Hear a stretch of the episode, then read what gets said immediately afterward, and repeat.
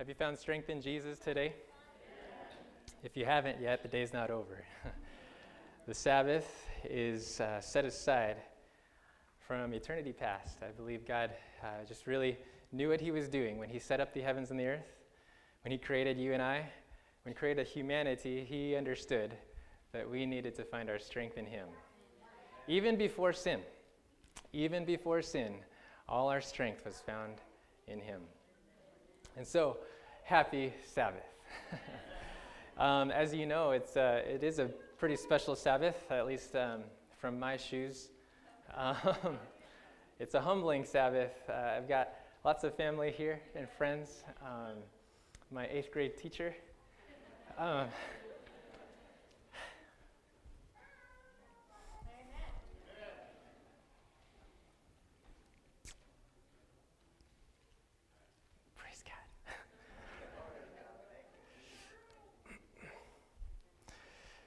We've been on a journey here um, at the Parkwood Church, asking for the Holy Spirit. Has the Holy Spirit been working in your lives? this is just the beginning. Um, what I want to do right now is just, to, before we open up the Bible, just to spend some time in silent prayer. Um, God wants to do something. There's a verse in Scripture in Matthew 24, verse. if I can just talk without a tremble. There's a verse in Matthew 24, verse 14, that my eighth grade teacher made me a fan of. Let's just turn in our Bibles. Let's go there right now.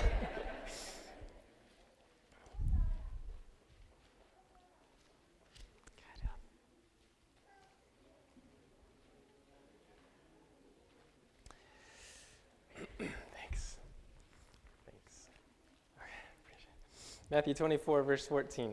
First book of the New Testament. I'll just pretend like I'm a preacher or something. Okay, here we go. Matthew 24, verse 14. Is everybody there? If you are, say amen. All right.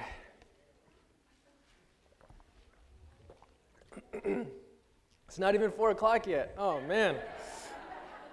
Matthew 24, verse 14.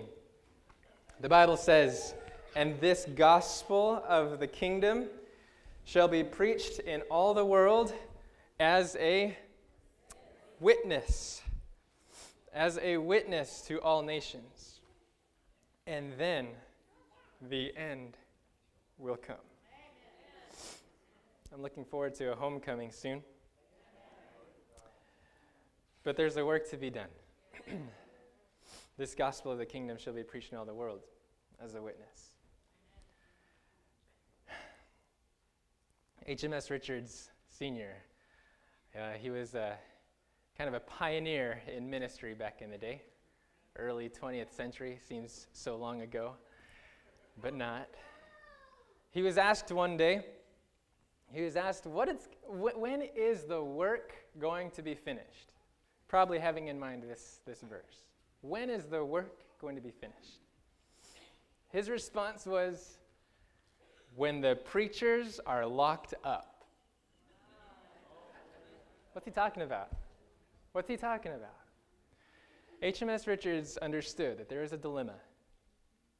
This gospel of the kingdom must be preached in all the world, but apparently that mission has been hired out. Do you understand what HMS was talking about?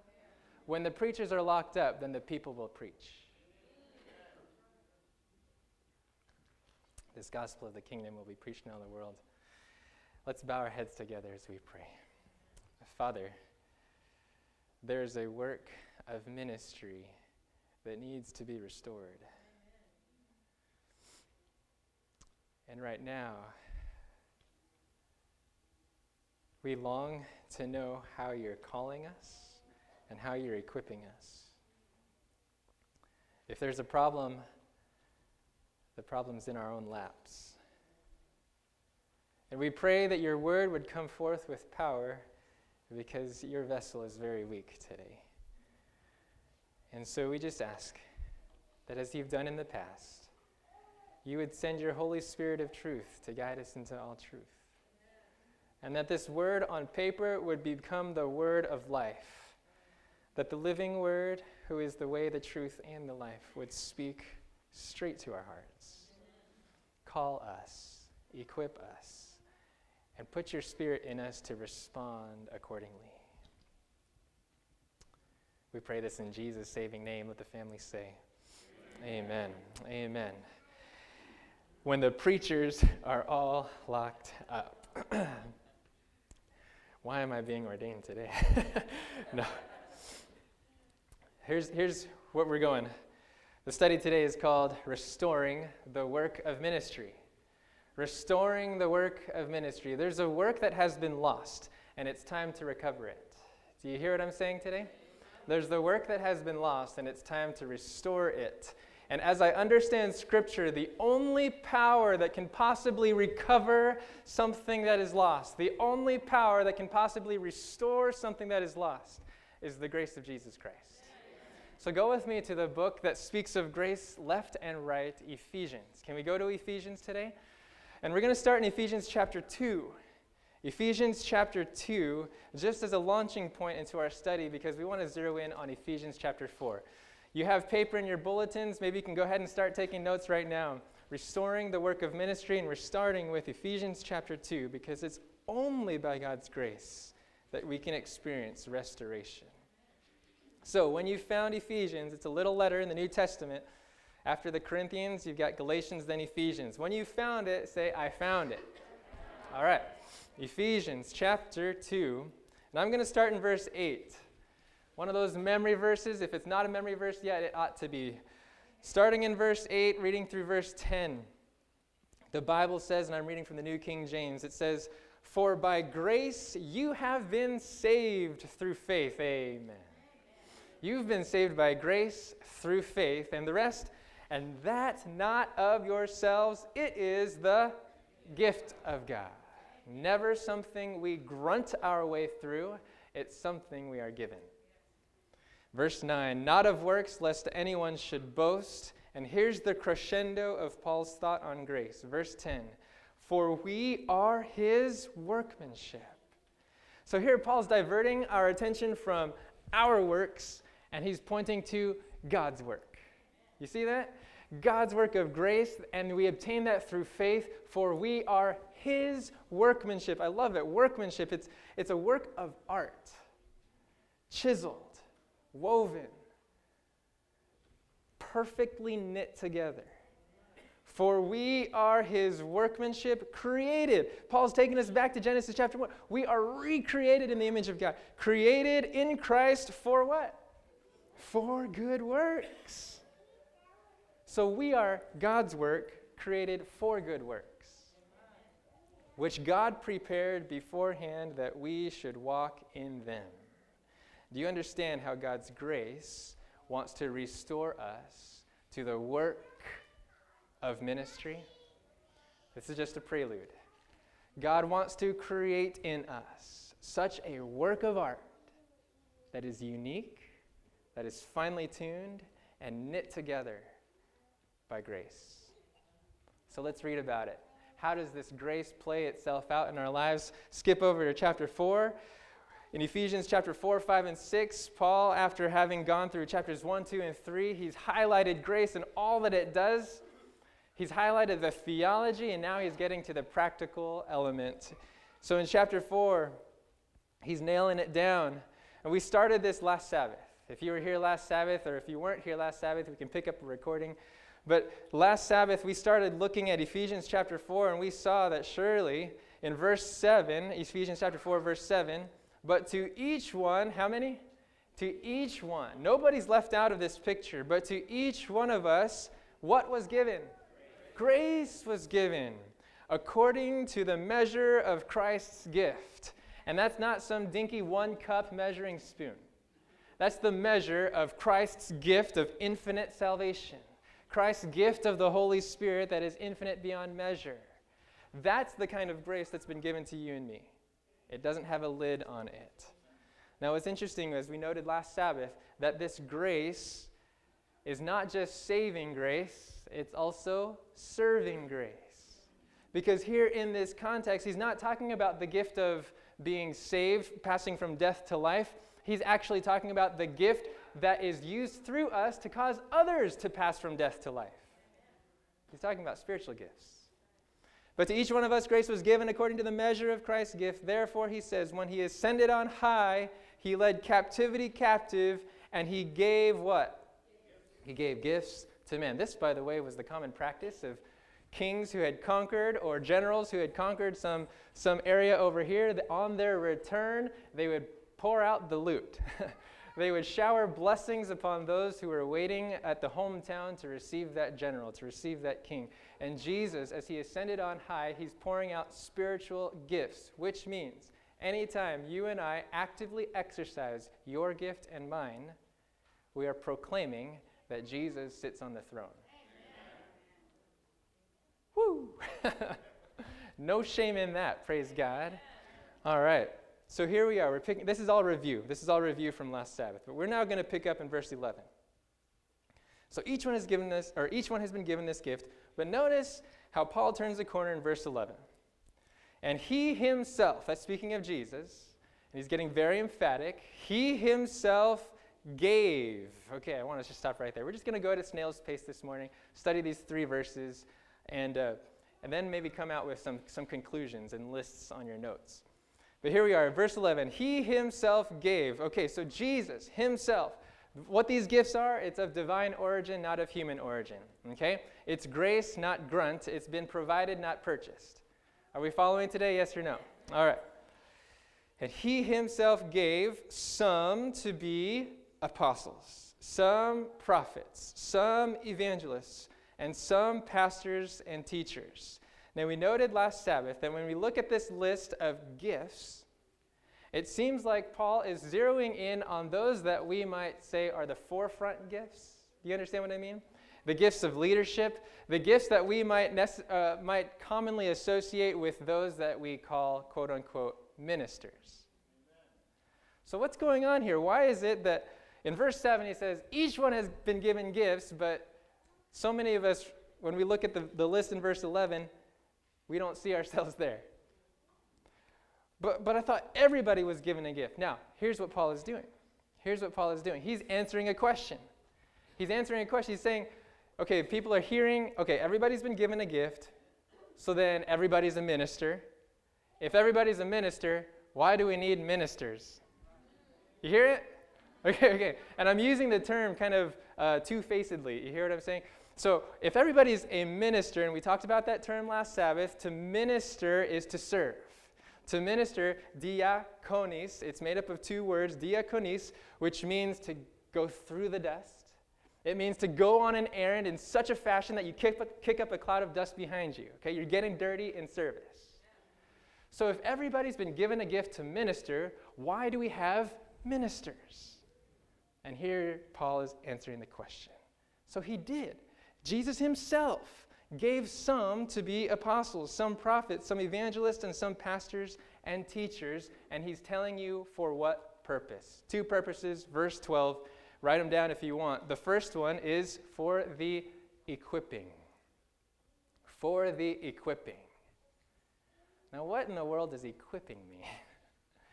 the word, when you take a look at it in Greek, it's actually uh, used in other places in the New Testament scripture the verb, I should say. The verb is used in other places in the New Testament scripture, like in Matthew chapter 4 or in Mark chapter 1, when it's describing when Jesus walks up to the Sea of Galilee and he finds fishermen who are mending their nets. Same word. Equipping is to mend. Equipping is to put things back together. Equipping is to find one loose piece here, another loose piece here, and to put them where they belong. So here's the picture. Paul is saying that these leadership gifts have been given for first purpose to put things in their proper place, Amen. to match things, if you will. So, for the equipping, uh, what, what, kind of mending is taking place? Uh, what, what is it specifically that leadership is to mend together? What are they putting together? In verse 12, it says, For the equipping of the who? Of the saints. Who are saints, by the way? Us, right? Now, you and I, may not necessarily wear a nameplate over our faces that say, I am a saint. Okay? saint simply means, literally speaking, it's one who is set apart for a special purpose. That's it. It's a holy one. That's, that's what holiness means, by the way. It's set apartness or separateness. Okay? So you and I are saints by the grace of God. Okay? We have been set apart from sin, we have been set apart for His purpose. And so, when we're looking at the leadership roles in the church, when we're looking at those that we quote unquote call ministers, they are given those gifts for one purpose. The first purpose is to mend. Mend what? Mend the saints.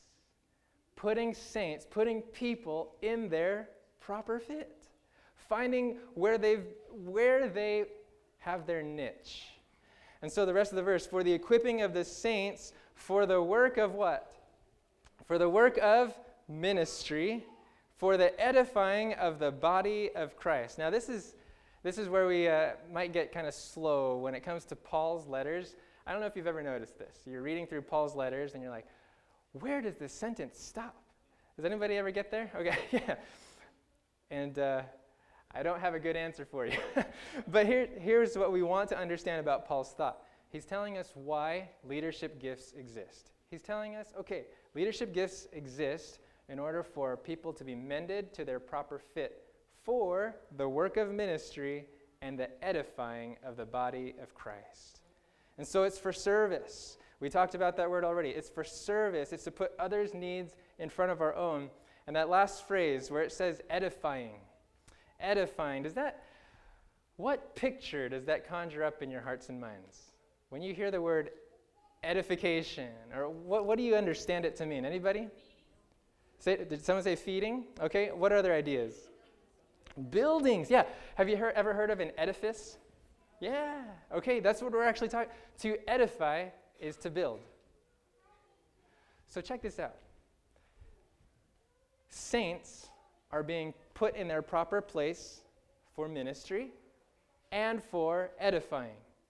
Edifying what? According to verse 12. Edifying what? Edifying the body of Christ. Wait, wait, wait, wait, wait, wait. You mean saints are supposed to be building themselves up?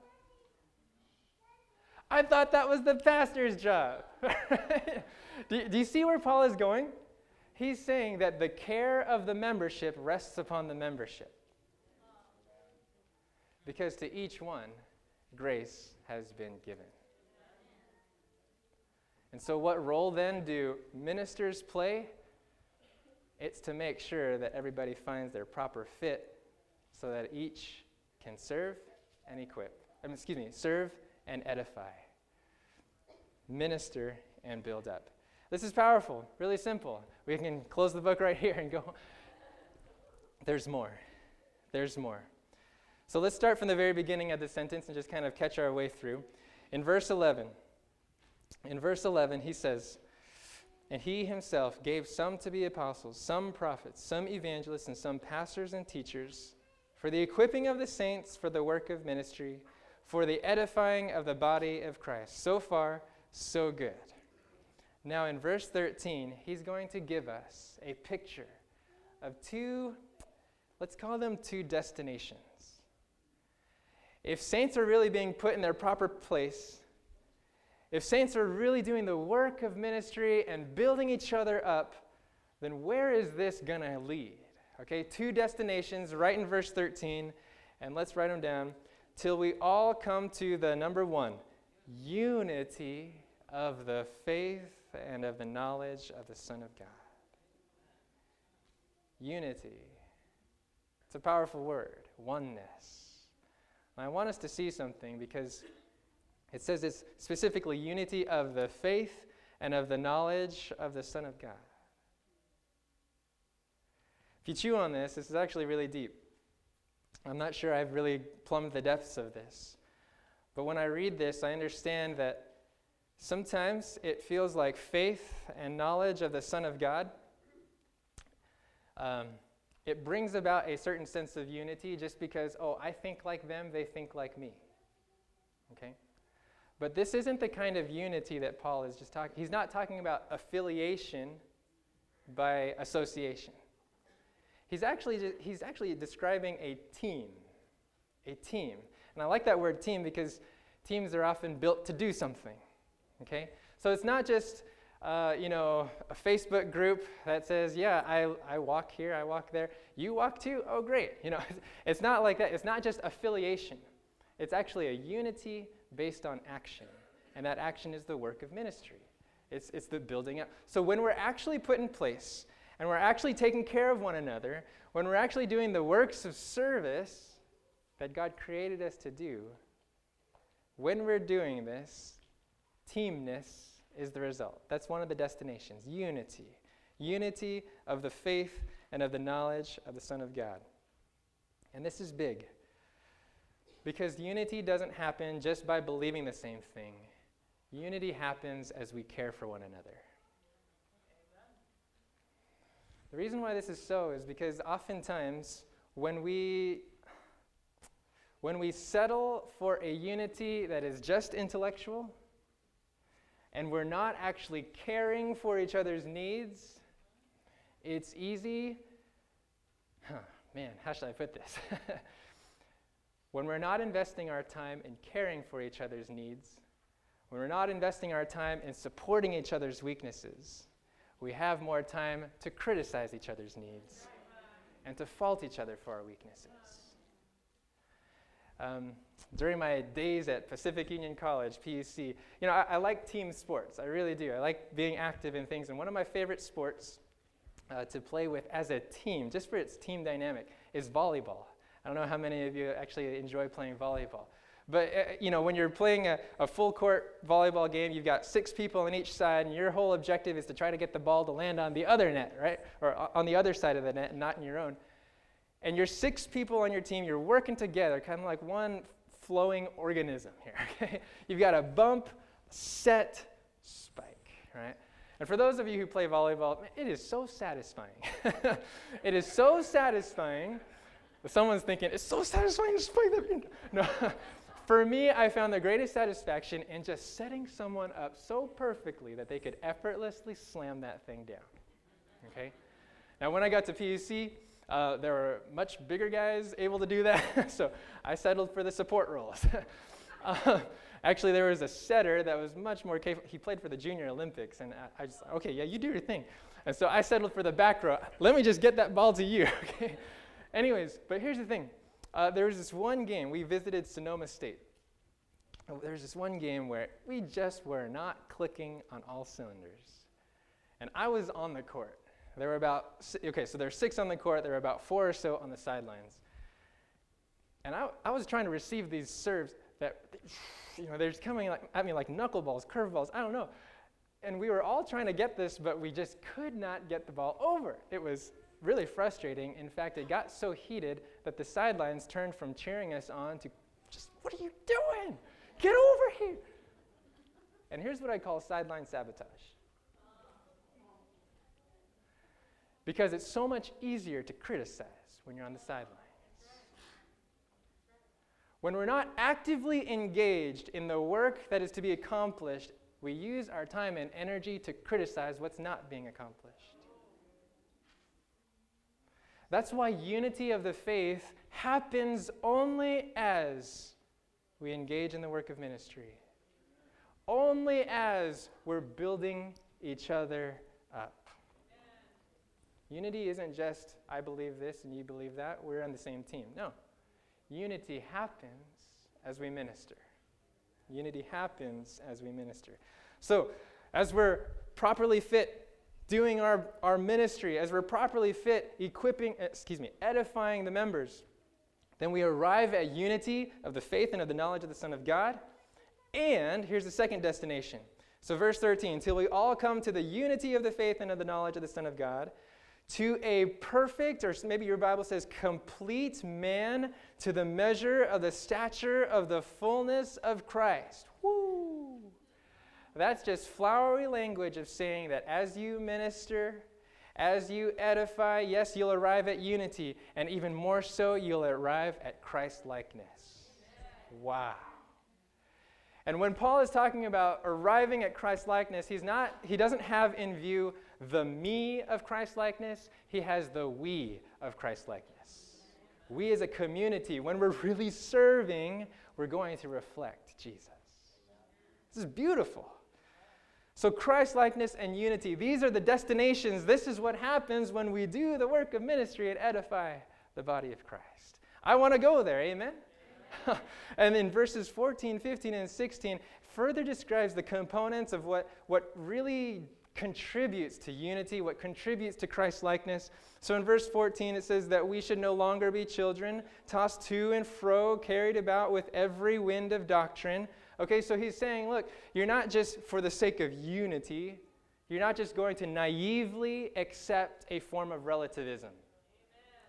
Just because we want to be united doesn't mean we, we settle and compromise the things that we know to be true. When Jesus prayed in John 17, when he prayed that they might be one as I and the Father are one, he also prayed, Sanctify them through thy truth. Thy word is truth. Do you know that sanctify means to separate? So, yes, let's unite together, but it unites only as we're set apart by the word of God. Okay, so it, it's, it's not a green light for relativism. Verse 14 that we should no longer be children, tossed to and fro and carried about with every wind of doctrine by the trickery of men and the cunning craftiness of deceitful plotting. Verse 15, but speaking the truth, there it is, speaking the truth in love. You want to know what makes for unity in Christ likeness? It's when we're able to communicate openly, honestly, truthfully in love. Amen. Later on in this chapter, uh, I think it's verse 29 let no corrupt word proceed out of your mouth, but what is good for necessary edification. There are times where you and I might be on a team, and you and I might feel like someone else needs to be edified through our words. Question first Is it in love, and is it necessary edification? Do you catch the qualifier there? There's a difference. Yeah, yeah, yeah. Okay, so you're following. Verse 15, but speaking the truth in love may grow up in all things into him who is the head, that is Christ. I like that word, may grow up, because unity and Christ likeness, these destinations that we're moving to, that's a process, friends. It doesn't happen over it doesn't happen overnight, it doesn't happen in a day, but it happens day by day. Okay. In verse 16, just kind of capping off what this unity in Christ likeness looks like, from whom the whole body, speaking of uh, f- sourced in Jesus, okay, from whom the whole body, joined and knit together by what every joint supplies, according to the effective working by which just a few parts do its share. Okay, let's read that again. All right, according to the effective working by which every part does its share causes growth of the body for the edifying of itself in love. That's the experience along for God's people and for Parkwood Church. Amen? And so, this is the kind of the, the study aspect of it. And last week we started something. We started making a list of our theology of ministry. Okay? Our theology of ministry. And maybe if you've got paper, let's start writing this one down. If you haven't started writing yet, maybe you lost uh, exactly what we're supposed to be writing down. Let's just do this. Let's build a six point list of our theology of ministry. Last week we covered three. This week we're going to cover a new three. So let's review last week's. Last week we, we discovered three foundational principles for how we understand ministry, how we approach ministry. The first one is this ministry is for everyone. Amen. Amen. Ministry is for everyone. Why? Why? Well, because grace is for everyone. And if saving grace is what it is, it turns into serving grace as well. Okay? And that's why Paul uses this idea of to each one of us, a gift has been given. A, think about that gift. Gift. It's grace. Okay? So if grace is for everyone, ministry is for everyone. ministry is not for the talented then. It's for the converted. Praise God. Which means something, by the way, before we move on to the second thing. If there are times in our lives, in our experience, we actually are resisting ministry, Could it be that we're actually resisting grace? If you ever find it hard for you to serve, ask if you've been given. Jesus said in Matthew chapter 10, when he sent out the, the 12 disciples, he said, Freely you have received, therefore freely give. So if you're ever finding it hard to pour out your life to someone else, take time to assess have I allowed Jesus to pour his life to me? So if we're ever resisting ministry, maybe it's because we're either uh, a stranger of grace during that season or we're actually resisting it. Okay, so here we are. List number one, or the first point ministry is number one. Foundational principle ministry is for everyone. Second, ministry means to serve. Ministry means to serve. That is, putting others' needs above my own. Putting others' needs above my own. In Matthew chapter 20, verse 28, Jesus said, I came not to be served, but to serve. Amen. So, ministry is for everyone. Ministry means to serve. And the goal, this is number three, the goal of ministry is to become like Jesus. If Jesus himself served, and I am filling those shoes, then I am becoming like Jesus. And that's what Paul hits on here. You know, as, as we minister, as we edify, we're going to arrive at unity and we're going to arrive at the full measure of who Christ is. So as we minister and as we serve, we are becoming like Jesus. Okay, so those are the first three. We talked about that last Sabbath. Here's the new set of three. Ready? So, number four on your list is this it's essentially related to number three, it's just put the other way around. To become like Jesus, I must find my fit in service. I'll say it again. To become like Jesus, I must find my fit in service. Do you see the truth of this? If it's through ministry that we become like Jesus, then to become like Jesus, I must minister. Which means that if I'm not ministering, I'm not growing to become like Jesus.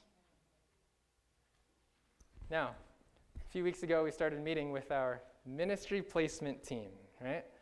AKA nominating committee, okay? And I shared this with them. There's just this, this idea that when Paul is talking about spiritual gifts and he's talking about the work of ministry, and he heads towards, as we serve, as we minister, we actually become like Jesus. Then, when we're calling people to serve, we're calling people to do the most important thing they could possibly do with their lives. There is no shame in asking someone to serve. Do you follow this today, yes or no? I'm really paving the way for the nominating committee to throw out a report. No, anyway, but I want us to understand this. I want us to understand this. When we okay, I really want us to understand this. Because for a long time, I have felt hesitant to ask people to join me on a Bible study, to come with me for a visit, because I don't want to feel like I'm imposing on their time. But as I put these things together, I thought to myself, why would I feel like I'm imposing if I'm giving them a chance to become like Jesus? Hey, oh, I love to hear it. Amen. Okay.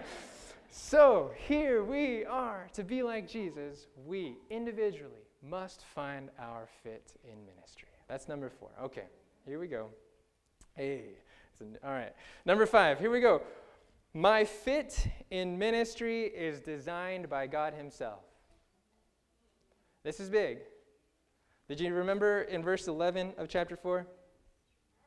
Those first four words, and He Himself gave.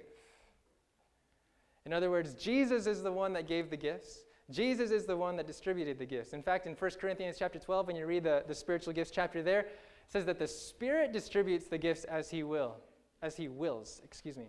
And then later on in the chapter, it looks like God the Father Himself is doing it. So you've got the, the whole Trinity. They're scheming about how to gift you and I for ministry. They've created, we are His workmanship, remember? We are His workmanship created for these good works. And the implication of this, if, if my fit in ministry is by God's design, guess whose design it's not by. not mine or yours. Not mine or the nominating committees. Amen. So, ministry placement team, the nominating committee, they're, they're entrusted with the responsibility of prayerfully seeking God's will. Okay? Now, the nominating committee doesn't give the just maybe I should clarify this and I'll stop talking about the nominating. Okay. I'll clarify this. Ministry placement team, nominating committee, they're, they're not intended to be a gatekeeper for ministry. In other words, you don't need permission from a committee to serve. Let me say it like this God is the one who gives authority. Other people, we can look to them for accountability. That's how I'm sorting it through in my mind. And this is, this is on my mind because I'm thinking about you know, what's going to take place this afternoon, the ordination service. And I realize that authority isn't being given me because someone's laying their hand on me. Authority has been given me to serve because of God. And when people come into the picture, they're not giving authority, they're giving accountability. Now, two weeks later from now, I might rethink what I just said. but that's how I understand the scriptures to, to be. When, when the church in Antioch, in Acts chapter 13, they were praying and fasting. The leadership was praying and fasting, and the Holy Spirit said, I have set apart Paul and Barnabas. Go send them out as missionaries. And so they laid their hands on them and they sent them out. The Holy Spirit gave that authority, the people gave the accountability. We can dialogue back and forth about this later on, but that's just where I'm at right now. Just there's a mirror into my heart. Okay. Here we go. So we've got our list. We've got five. One more to go. So four, number four was to become like Jesus. I must find my fit in ministry. Number five, my fit in ministry is designed by God Himself. And maybe you want to put God alone. Amen. Number six, the role of, and you can put quotations, ministers, okay? The role of ministers is to equip people for ministry. All right, that's number six. The role of ministers is to equip people for ministry. In other words, the role of an apostle, a prophet, evangelist, a pastor, teacher, the role of these leadership gifts is not just to do all the service but to help people find their fit in the big picture of service. This is good. The pastor doesn't do all the caring, all the edifying, all the visiting, all, you know, all the building up of lives. The saints are to be equipped and mended, right? The saints are to be put in their proper fit. And you all know, you all know that because of our uniqueness, because of our unique shape, we don't all fit in the same place in this body. Amen?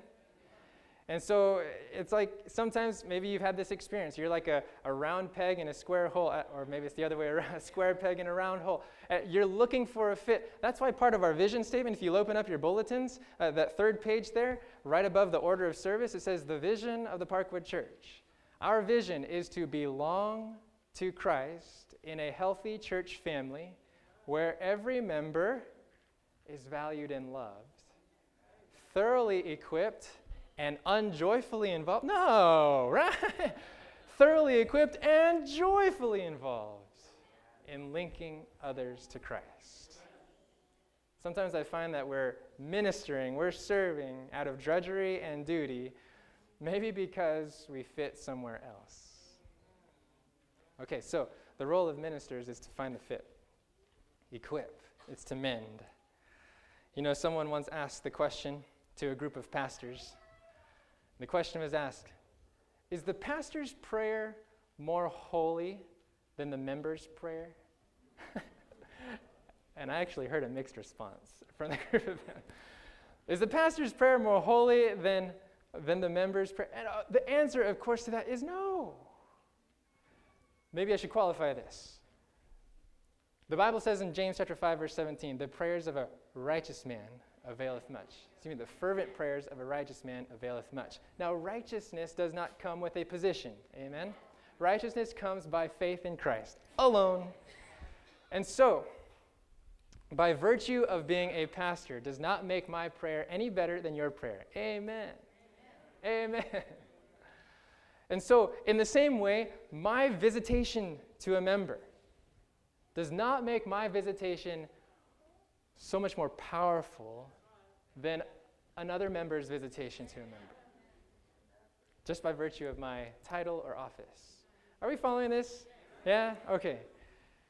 And here's the point that if we're looking to build each other up, and if we're only looking to a handful of people to do it, we're never going to be built up. Every part jointly fit, doing its share. I want to look again at Ephesians chapter 4 verse 16.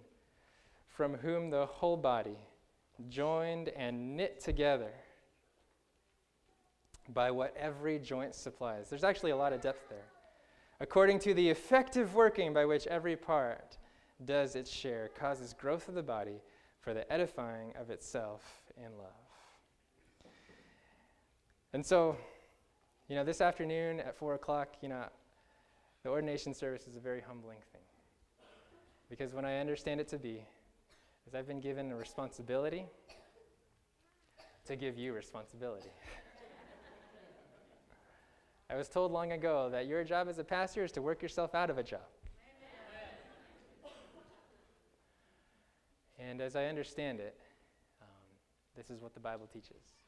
story is told of, of someone who owned a mill, and he hired a certain supervisor, a foreman, to kind of supervise things on this end of his property. And uh, one day he was walking, the owner himself was walking through his property. He found himself upon a, a hole, a water hole, and something was malfunctioning there in the ground. When he looked, he found the foreman, he found the supervisor, working on this simple problem while six other men were standing above the hole watching him. The owner goes back to his office next day. next day, he, he has spent the day kind of investigating the facts, trying to figure out what the situation was and you know why, why it was that he found that situation the way it was. He calls in the foreman. He calls in the supervisor gives him his full pay, and asks him to, to leave. He fires him. Foreman says, What did I do? Know, I was doing, I was doing work. the owner says, I hired you to keep six other men working. So here I was paying seven people's wages while only one person was doing the work. You understand the illustration here? And so I'm, I'm, I'm personally trying to understand my own role as a pastor. And thank you for your patience with me as a church. But I want us to be on the same team, okay? And understand that each one has its own part. And I, I personally want to confess to you that it is my desire not just to do ministry, but to equip people for ministry. Now, if I'm slow to do that, then keep me accountable, please. Okay? If I'm slow to give you a call, then just, you know, dog my cell phone a little bit more. No, kidding. Here's the point we're on the same team, every joint knit together, fully functioning for God's, for God's kingdom. And this is where we're headed. I want to arrive at those destinations of unity and of Christ likeness. And so, what I want us to do just now, you've got your Connect card. Um, go ahead and pull out that Connect card right now. And maybe you don't have a Connect card. And if you don't, I'll, I'll call upon my deacons here to help me out. Or, Ron, do you have the, the stack of all right, Doug, go ahead, stand up. And if you don't have a Connect card, go ahead and raise your hand. And uh, we'll make sure that gets distributed. Doug might need some help. All right. Go, keep your hands raised. Keep your hands raised if you need one of these Connect cards. Okay. Some here in the front, too. All right. Let's get it out. And this is just your chance to respond. And the Connect card is really yeah, it's for me, it's for our church to understand who's here, to connect with one another, but it's also just a tangible instrument through which you can respond to God's will. All right, let's make sure quickly. Is anybody else still waiting for a Connect card? Go ahead and raise your hand. Right here on the aisle? Yeah. Thank you. Okay, right here up front. Actually, I'm at, sorry. Can we get an, another one down here in the front? Another one down here. All right. So, you filled out the front hopefully by now with your personal information, or as much as you're willing to give anyway. And um, right here. No? Okay. On the back side, there's a box that says My Take Home Challenge. And that's what I want to point your attention to right now. It says My Take Home Challenge. The first one is simply this I will pray each day this week about how God wants me to serve. If ministry really is by God's design alone, not your own, not anyone else's, then we need to seek God's will about this. Amen? So if it's your commitment, you say, yeah, okay, I'll take every day this week and pray about how God wants me to serve. What's my fit? What's my fit in ministry? Second box, I will pray each, de- each day this week with someone else about how God wants me to serve. Maybe you, you know yourself that you need a little bit of personal accountability to make sure that, that you're praying together about this. Maybe you can pray for each other about this. So go ahead and check that box if that's for you.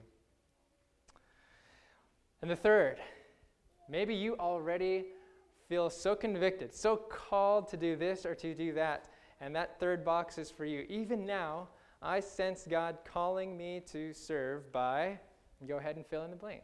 Go ahead and fill in the blank right there. Now, what's great about this is that as I've gotten to know this church family, I have seen individuals serving. I have seen individuals in positions that are so right for them. and I, I, love it. It brings joy to the heart of God. I want you to know that. When you are serving like that, when you can serve full throttle and feel no burnout because you just find so much joy in that, that's a beautiful thing.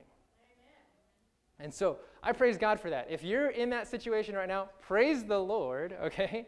And maybe you would modify one of these check boxes and say, I will pray each day this week to ask how I can invite others to serve alongside with me and experience that same joy too.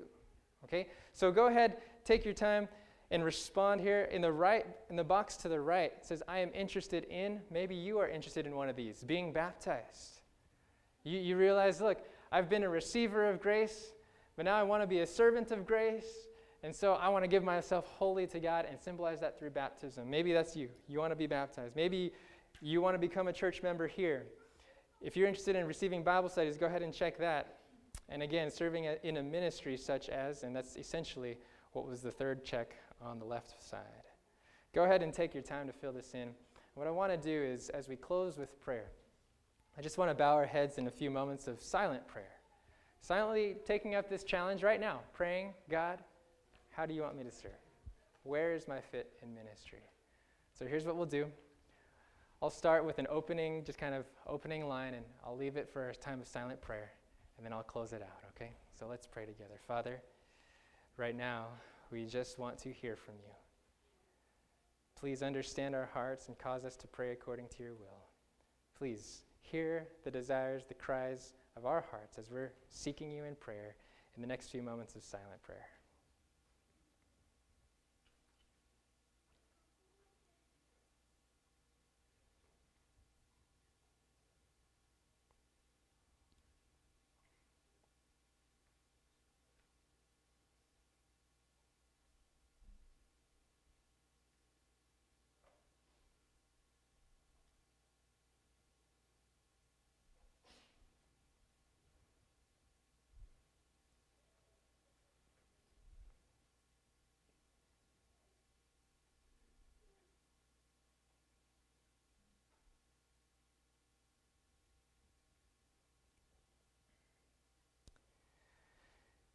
Father, we thank you that you've promised in James chapter 1 verse 5, if any of us lacks wisdom, let him ask of God.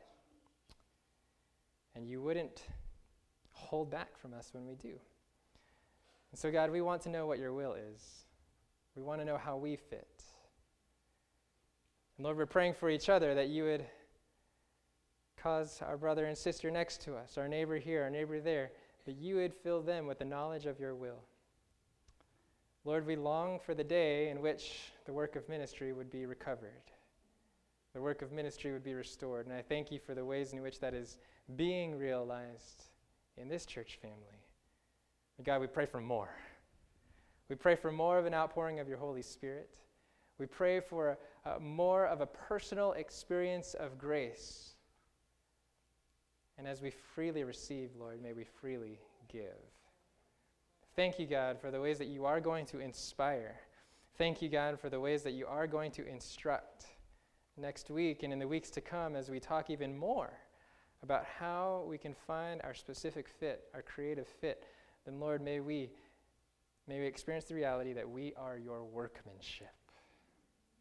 And so, day by day, as we seek you in prayer, we give you permission to, to mold and to shape, even to break down and then build back up. Lord, please do your artistic work of making us who you've called us to be. We pray this in Jesus' saving name. Let the family say, Amen. Amen. All right. What you can do with your cards is um, there will be deacons at the doors here, and I'll be also be standing at the door. You can hand them to our deacons or to myself. Happy Sabbath, friends. God bless.